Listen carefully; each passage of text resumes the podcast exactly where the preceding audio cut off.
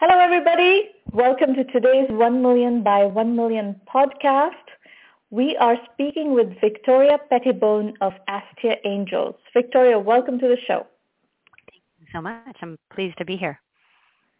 Tell us about Astia Angels. What are you doing? What is the focus of the group? What size investments are you making?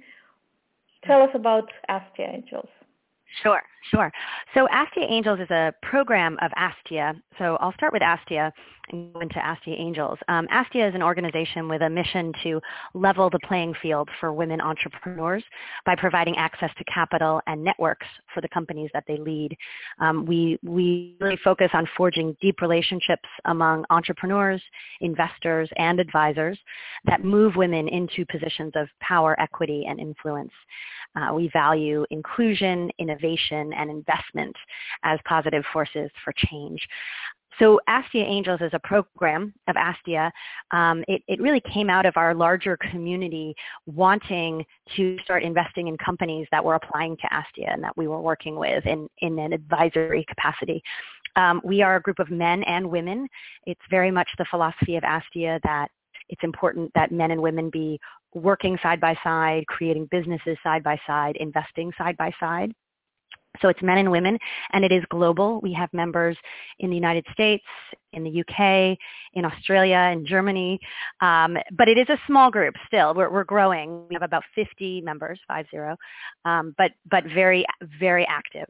Um, we started in 2013, and since then, our angels have invested over $16 million into 47 mm-hmm. companies, um, and that represents you know, in, in syndication, over 175 million into into those companies.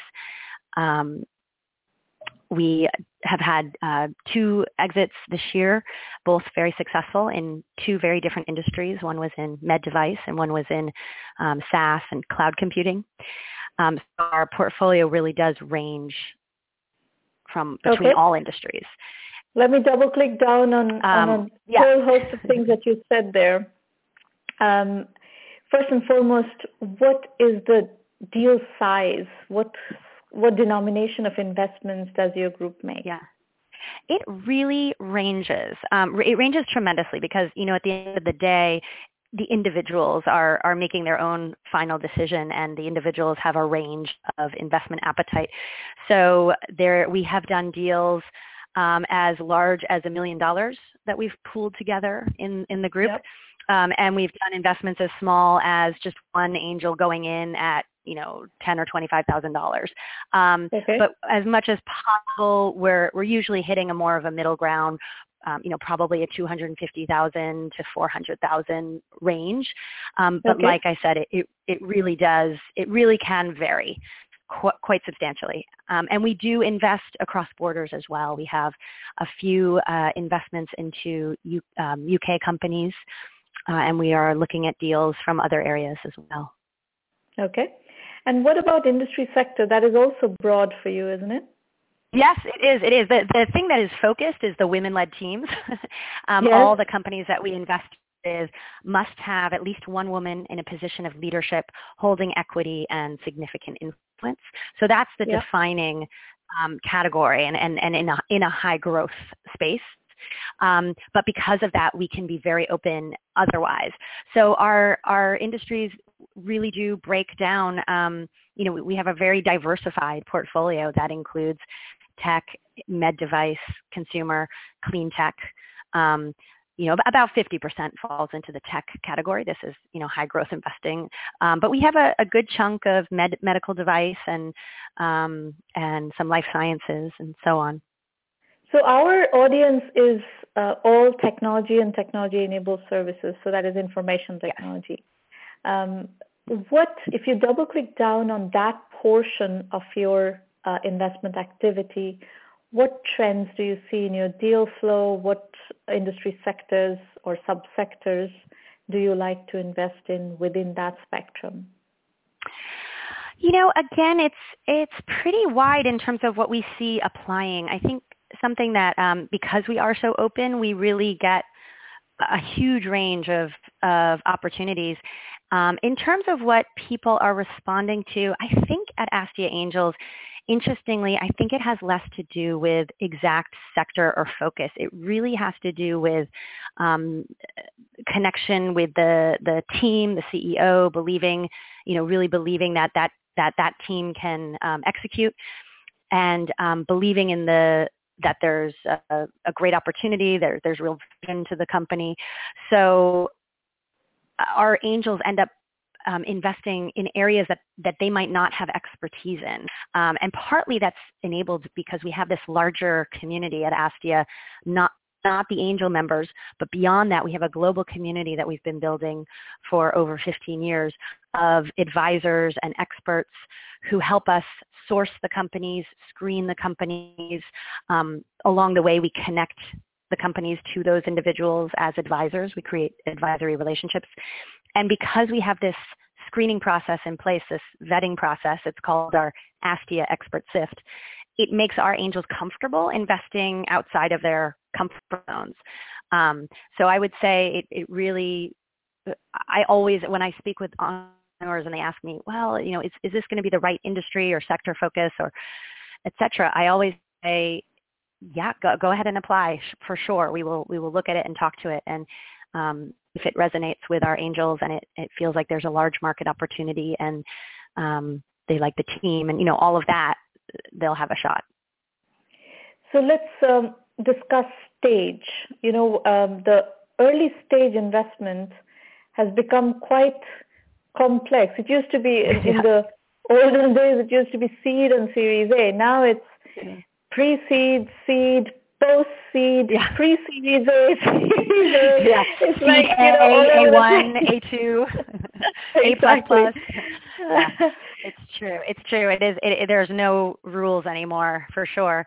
Um, yeah. So are you uh, in terms of what we're focused on? Yeah. What are you focused on? What do your angels like to invest in? Um, yeah. So again, like everything, we, we do um, we do invest at, at every stage. However, uh, I would say most of the investments end up being um, either that what I'll say late seed or Series A. So um, certainly past the friends and family round. Um, so the first real seed stage. We we do do convertible notes, so um, we see a lot of those at the seed stage. Um, so it could be that that first round before the the first equity raise we can get in on, um, or it's the first equity raise. Um, and then sometimes and what, the, um, the series. What metrics are you looking for? Are you looking for revenues already in swing? Are you looking for um, customer validation, but not necessarily revenue? Can you pinpoint for me yeah. where is the you comfort know, zone? It, yeah, and again, um, I wouldn't say there's a specific you know specific metrics and and it's you know when when one runs a fund they can have sort of fairly clear parameters. When you're dealing with a group of individuals, all with their own ideas, I often say that my job is herding cats. You're herding cats towards the investment.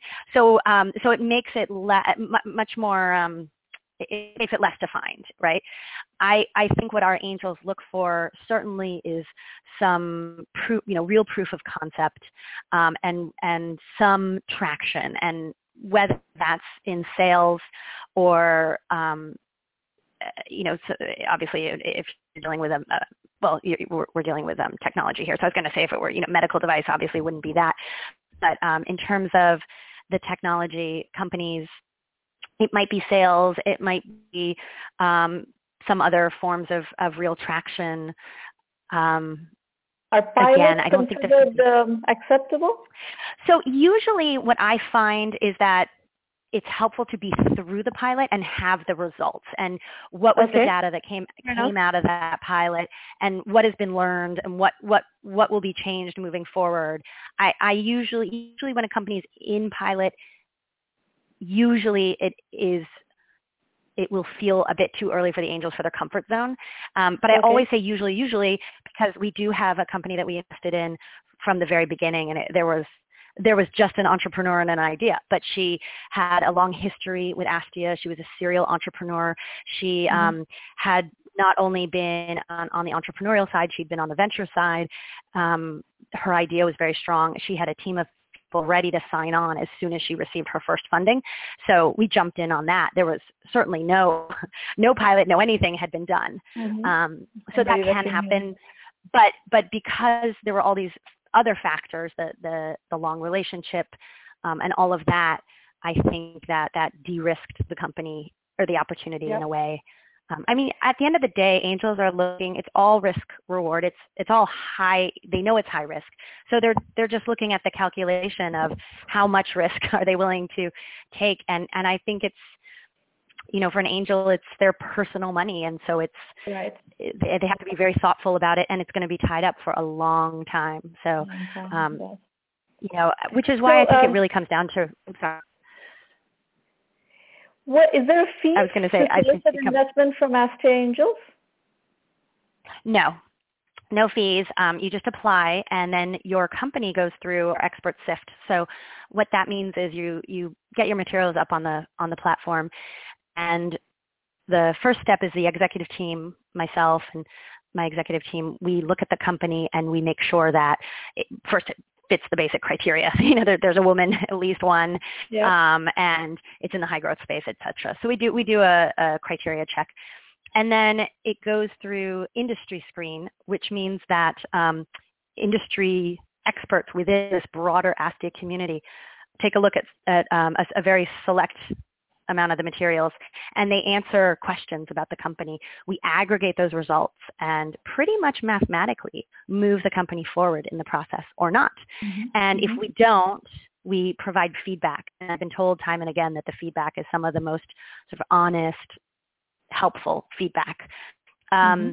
If a company makes it through that, then they go to our operations screen, which is a virtual uh, presentation to our C-suite committee, which is made up of people who have C-level experience, whether they are mm-hmm. serial venture-backed entrepreneurs or C-level in corporate, and they assess the company. Um, there's a Q&A after the presentation, so they can dive in a bit. And again, we have them fill out a survey, aggregate the results, and then pass the company forward. So it's this really interesting multi-tiered process that, that the company goes through. Um, there's a there's an investor screen at the end, and then any companies that make it through are highlighted to the mm-hmm. angel group. But also along the way, we've been asking people, hey, are there any investors you would introduce this company to? So we are really interested in helping companies access capital, whether it's through Astia Angels or somewhere else. Um, so um, we're, we're just about to relaunch our, our venture our venture showcase series, which is an opportunity for companies to present to VCs. Um, we mm-hmm. used to do that in person, and now we're we're doing a virtual format of it. So again, just creating a lot of access points for entrepreneurs yep. to to receive feedback, receive access to investors, even if they don't get an investment from Astia Angels. Hopefully, there's some okay. value add in having gone through the process. Let's talk a bit about um, what you have invested in in your current full portfolio and uh, and maybe even exits. You talked about a couple of exits this year, of which one of them was a um, IT company. So let's talk about your portfolio exits and so forth. Um, yes. So the two exits, they're both um, public, so I can talk about them. One the one was CL Medical, which was exited to VR Medical, but I won't focus on that one. Um, and the other was uh, Cloudamize, which exited to a Blackstone portfolio company. Um, and it was a both both were very very good exits. Um, the they are not disclosing numbers on either of them, but our investors were happy. Um, and both of those exits happened within two years of our investors investing in them when we came into the rounds. Mm-hmm. Um, so that was very so they did not, didn't well. have venture money in the companies. They were pure angel funded companies that straight away exited. Um, you know, I believe that they did have some venture money in, but I don't know the, but I believe there was some uh, potentially okay. in both of them. And uh, um, if you look at yeah. the IT part of your portfolio, are there any um, highlights that are companies that are doing particularly well that you are excited about that are, uh, you know, just kind of samples of companies that you're excited about? Yeah, I mean, I have to say, I am excited about pretty much all of our portfolio. I, I know that's so ridiculous to say, but um, you know, the the companies are all, um,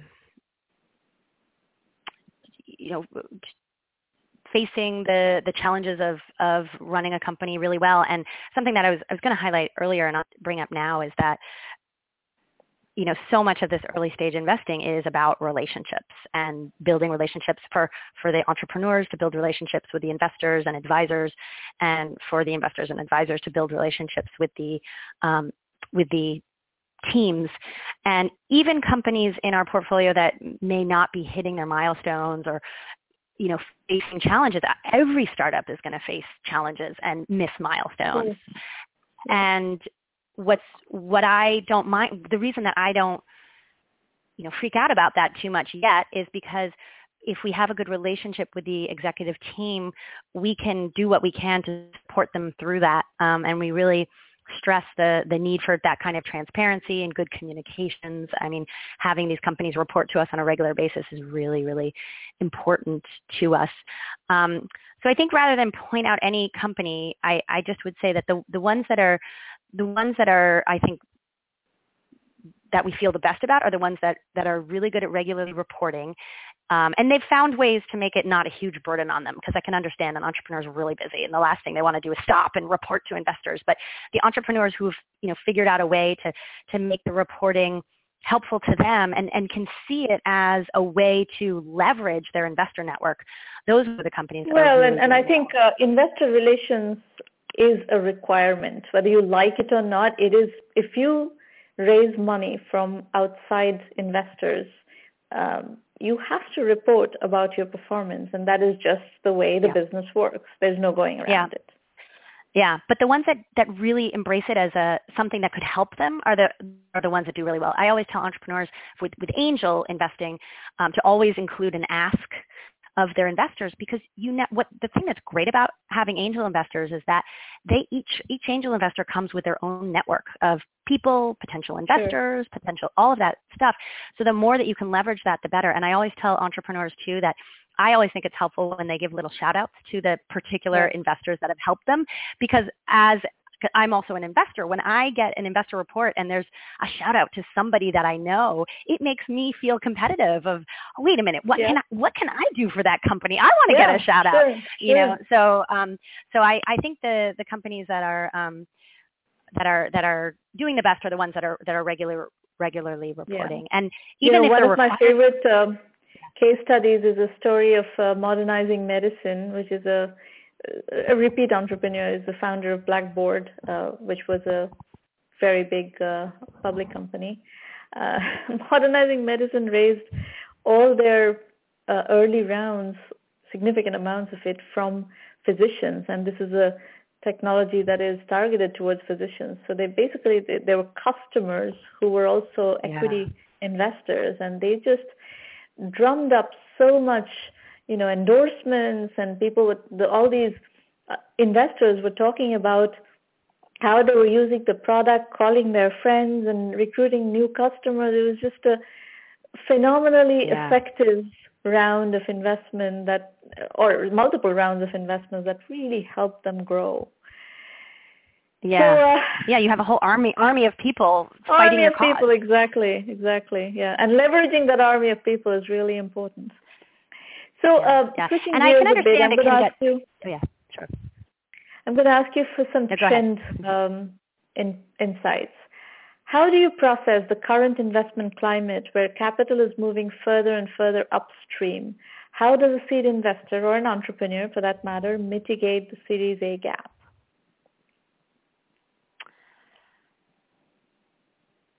So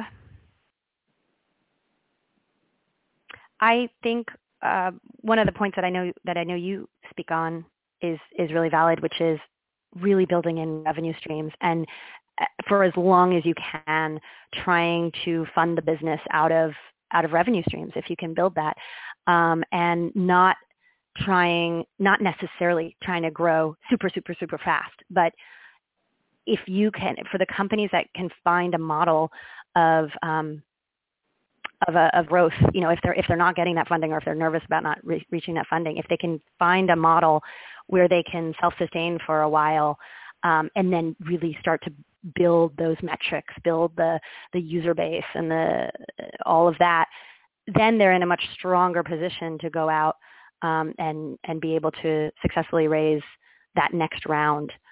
Um, so I think that's one thing uh, is that yeah. aspect. So um, becoming sustainable and not dependent on outside capital is definitely one of the best ways to mitigate the Series A gap and, and, and, and thereby kind of making yourself not dependent on mm-hmm. uh, Series A. You can maybe do without Series A.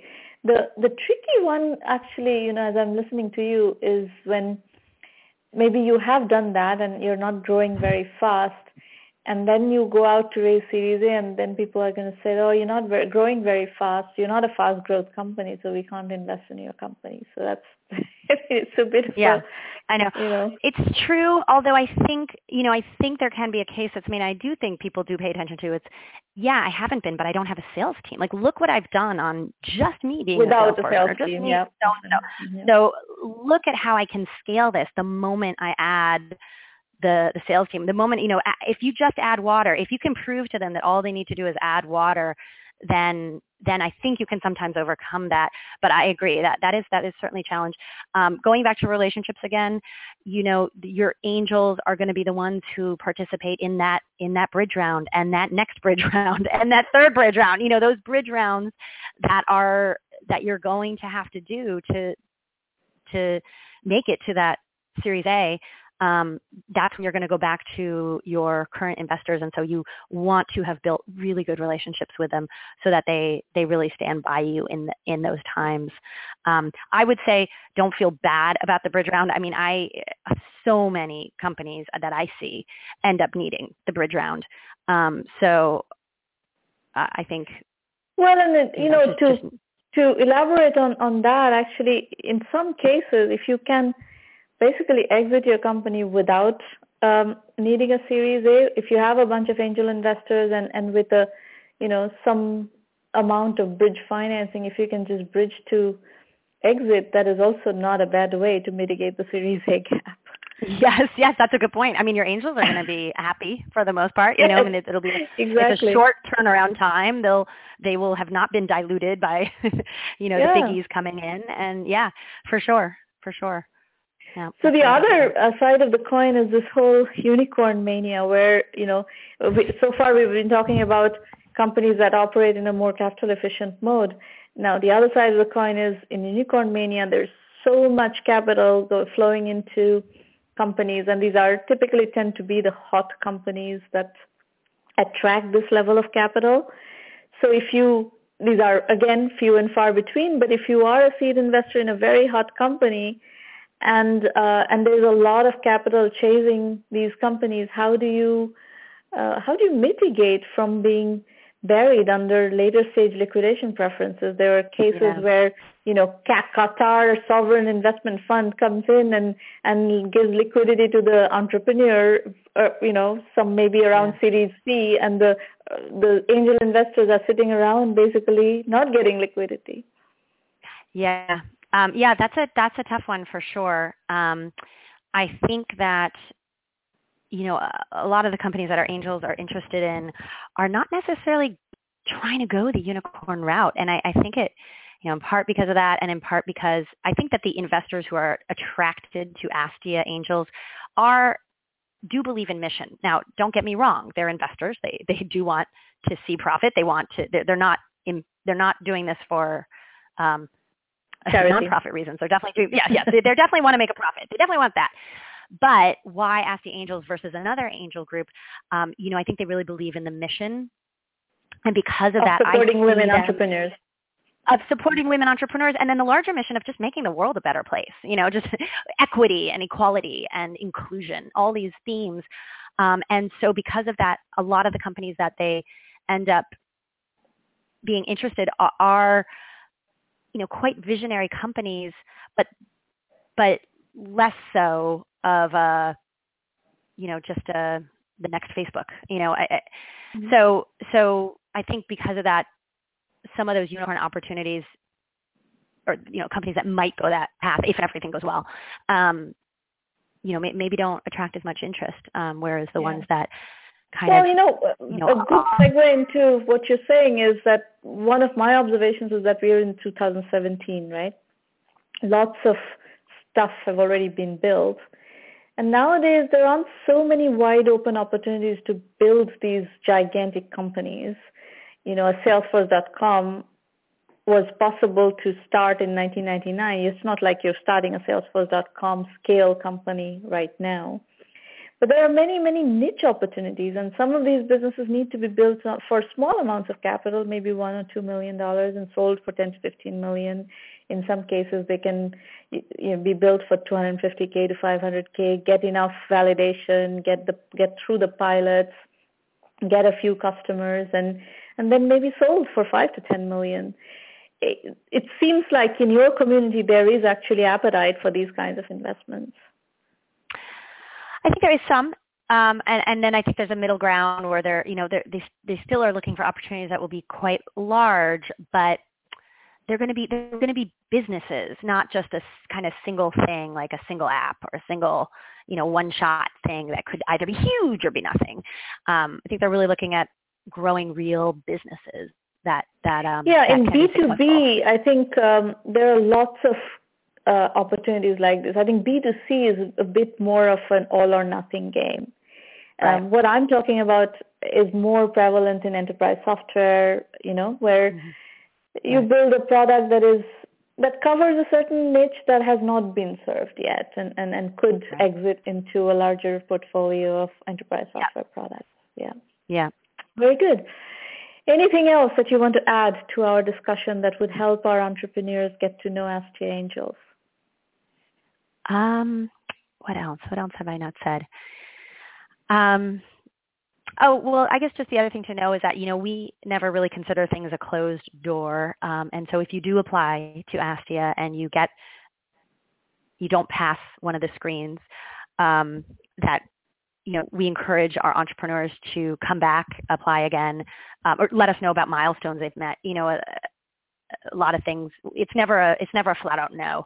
So yeah. it is about building, um, and again, I've said this before, but we believe in relationships. So some of the some of our investments are in companies that we've known for a long time. Whether they, they came in, they were too early, or or they came in and we got to know them under one company. And maybe that company failed, and then this is their second iteration or their third yeah. company, and this time is the time that it that it that it all gels and the investment is made, and we've seen that entrepreneur go through and lessons learned and all of that. So I always say, you know, keep the door open. Remember, it's always about a relationship build. Um, take advantage of advisors you meet along the way. Um, you know that that can that can help open your network. Um, and a lot of it is about accessing accessing networks. So that's what we're really focused on is is really enabling entrepreneurs to to connect with broader communities. Great. Well, very nice talking to you, Victoria, and uh, let's keep in touch. Hopefully we'll have a chance to work together Great. a bit more. Yes. Great. Thank you. It was a pleasure speaking. I enjoyed this very much. Bye-bye. Take care. All right. Bye.